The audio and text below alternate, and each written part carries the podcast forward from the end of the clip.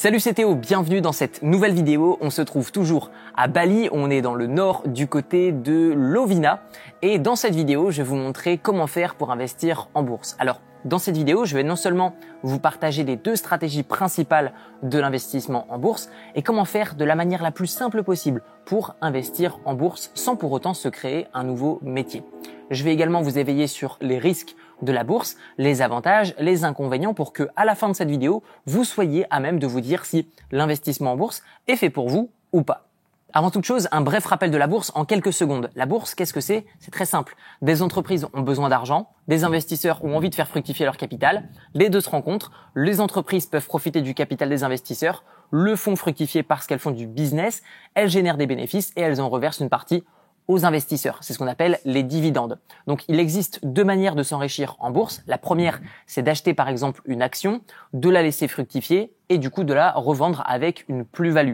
On appelle ça la plupart du temps du day trading puisque la plupart du temps, on va avoir des personnes qui vont acheter par exemple l'action Cristaline le matin et la revendre le soir par exemple ou le lendemain dans le but d'effectuer une plus-value. Ou vous avez un deuxième type de stratégie qui est très simple, c'est que j'achète l'action Cristaline, sauf que je la vends pas, je la conserve et je la conserve pendant très longtemps. Alors, je la conserve pas dans mon frigo, mais dans mon portefeuille d'actions. C'est ce qui va faire qu'à chaque fois que Cristaline va effectuer des bénéfices, eh bien, il va me reverser une partie de ses bénéfices.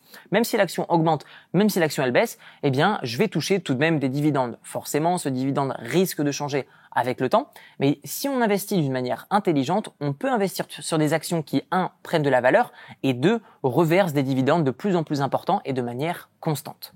Alors, quels sont les réels risques d'investir en bourse? Eh bien, en fait, c'est très simple. La plupart du temps, les risques sont liés aux décisions des investisseurs qui sont émotionnelles. Je vais y revenir dans un instant. Alors, pourquoi et comment quatre-vingts pour cent des investisseurs qui investissent en mode day trading, c'est-à-dire j'achète le matin, je revends le soir, comment quatre-vingts pour cent de ces personnes-là perdent la totalité de leur capital avant leur première année d'activité, ce sont des statistiques de l'INSEE. Eh bien, en fait, c'est très simple. Vous avez une courbe de confiance inversée. Qu'est-ce que cela signifie? Ça signifie que quand quelqu'un démarre en bourse, eh bien, la plupart du temps, il va en apprendre très peu et il va croire qu'il connaît tout du jour au lendemain. C'est ce que j'ai fait, c'est ce que la plupart des investisseurs font. Et donc, du coup, on va avoir énormément confiance en nous. On va investir et là, on va perdre tout notre argent ou une très grande partie. C'est ce qui va faire qu'on va arrêter d'investir en bourse. Et donc, du coup, avec le temps, eh bien, on va perdre confiance en nous puisque on croyait en nos, en nos nouvelles connaissances. On perd confiance en nos nouvelles connaissances parce qu'on a perdu. Et ensuite, au fur et à mesure du temps, on en apprend de plus en plus. Et avec l'expérience, on apprend à gagner moins, mais de manière plus fréquente. Et c'est ce qui fait qu'on gagnera beaucoup plus qu'à nos débuts, même si on a pu investir plus et en prenant beaucoup plus de risques.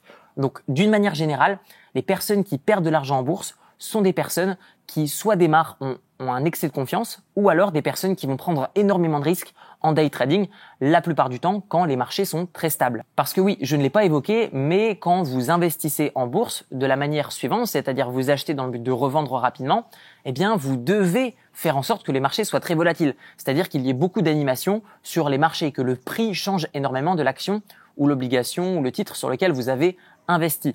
Donc, d'une manière générale, ce que vous devez retenir, c'est le profil d'investisseur que vous avez convient à une stratégie en particulier. Par exemple, comme moi, j'ai pas envie de me ronger les ongles, j'ai pas envie de me créer un nouveau métier, donc je vais pas choisir la stratégie de j'achète et je revends. Je vais choisir la stratégie de j'achète et j'attends. Et donc, du coup, d'une manière générale, si je reprends le conseil principal de tous les plus gros businessmen, investisseurs en bourse depuis des années, tous ceux qui ont écrit des livres, tous ceux qui sont milliardaires, ils n'ont qu'une seule règle, c'est d'être patient. D'une manière générale, je dirais que les personnes impatientes payent les personnes patientes. Les personnes impatientes payent les personnes patientes. En gros, quelqu'un qui va faire du day trading, acheter, revendre, acheter, revendre, acheter, revendre, qu'est-ce qu'il va faire? Est-ce qu'il va réellement s'enrichir? C'est possible. En tout cas, la personne qui va enrichir, et de manière certaine, ce sont les courtiers. C'est-à-dire que à chaque fois que vous effectuez une opération d'achat et de revente, vous avez des légers frais qui s'appliquent. Alors, prenons l'exemple d'un petit investisseur, quelqu'un qui a juste cent euros par mois à investir. Eh bien, en fait, s'il fait du day trading, il va se faire pulvériser sa rentabilité. Autrement dit, le peu de rentabilité qu'il va générer par rapport à son capital, en termes de volume, mais pas en termes de pourcentage, eh bien, du coup, ce qui va se passer, c'est qu'il va perdre beaucoup de son bénéfice parce qu'il va reverser des commissions à la plateforme de courtage, le courtier en ligne. Par exemple, pour investir, c'est très simple, vous avez besoin de vous inscrire sur un broker, ce qu'on appelle un courtier en ligne. Vous mettez votre argent de votre compte bancaire sur le courtier en ligne et depuis le courtier en ligne, vous allez pouvoir investir sur différentes actions, différents titres, différentes obligations. Je reviendrai juste après sur ces différentes appellations. Mais ce que vous devez retenir, c'est que Plus vous investissez un petit capital et plus il est intéressant d'investir sur le long terme. Moi, je vous recommande vraiment d'être patient. Apprenez à être patient. Ne croquez pas à euh, le l'hameçon euh, qui est balancé sur Internet de se dire que on peut investir très peu d'argent, gagner énormément d'argent très rapidement. C'est faux. Personne ne gagne énormément d'argent en claquant des doigts. Et le peu de personnes qui vont vous dire ça la plupart du temps, c'est qu'ils ont quelque chose à vous vendre.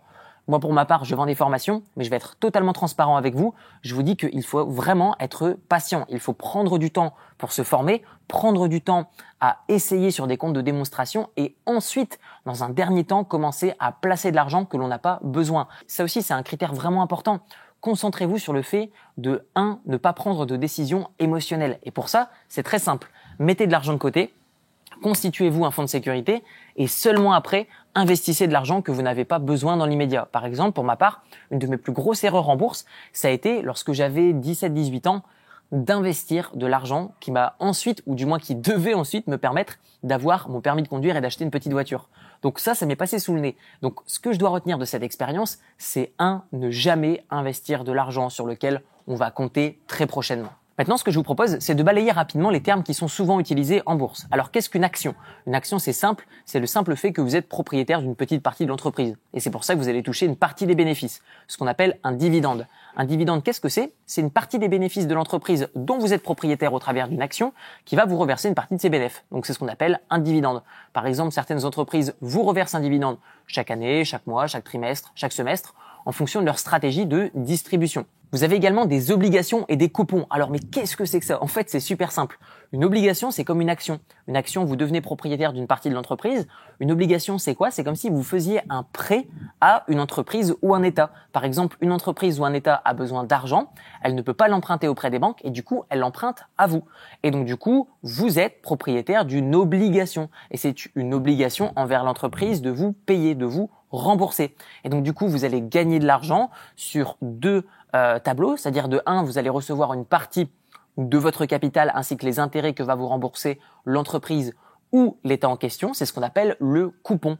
Et donc du coup, un coupon, c'est comme un dividende, c'est de l'argent que vous allez recevoir tant que vous êtes propriétaire de cette obligation. Et une obligation peut également se revendre dans le temps, c'est-à-dire vous pouvez revendre une obligation de vous rembourser à un autre investisseur. Et donc forcément, plus la durée de l'obligation est longue, plus le, la durée de, de plus l'intérêt va être élevé. En revanche, si vous prêtez sur le court terme, vous allez gagner moins d'intérêt.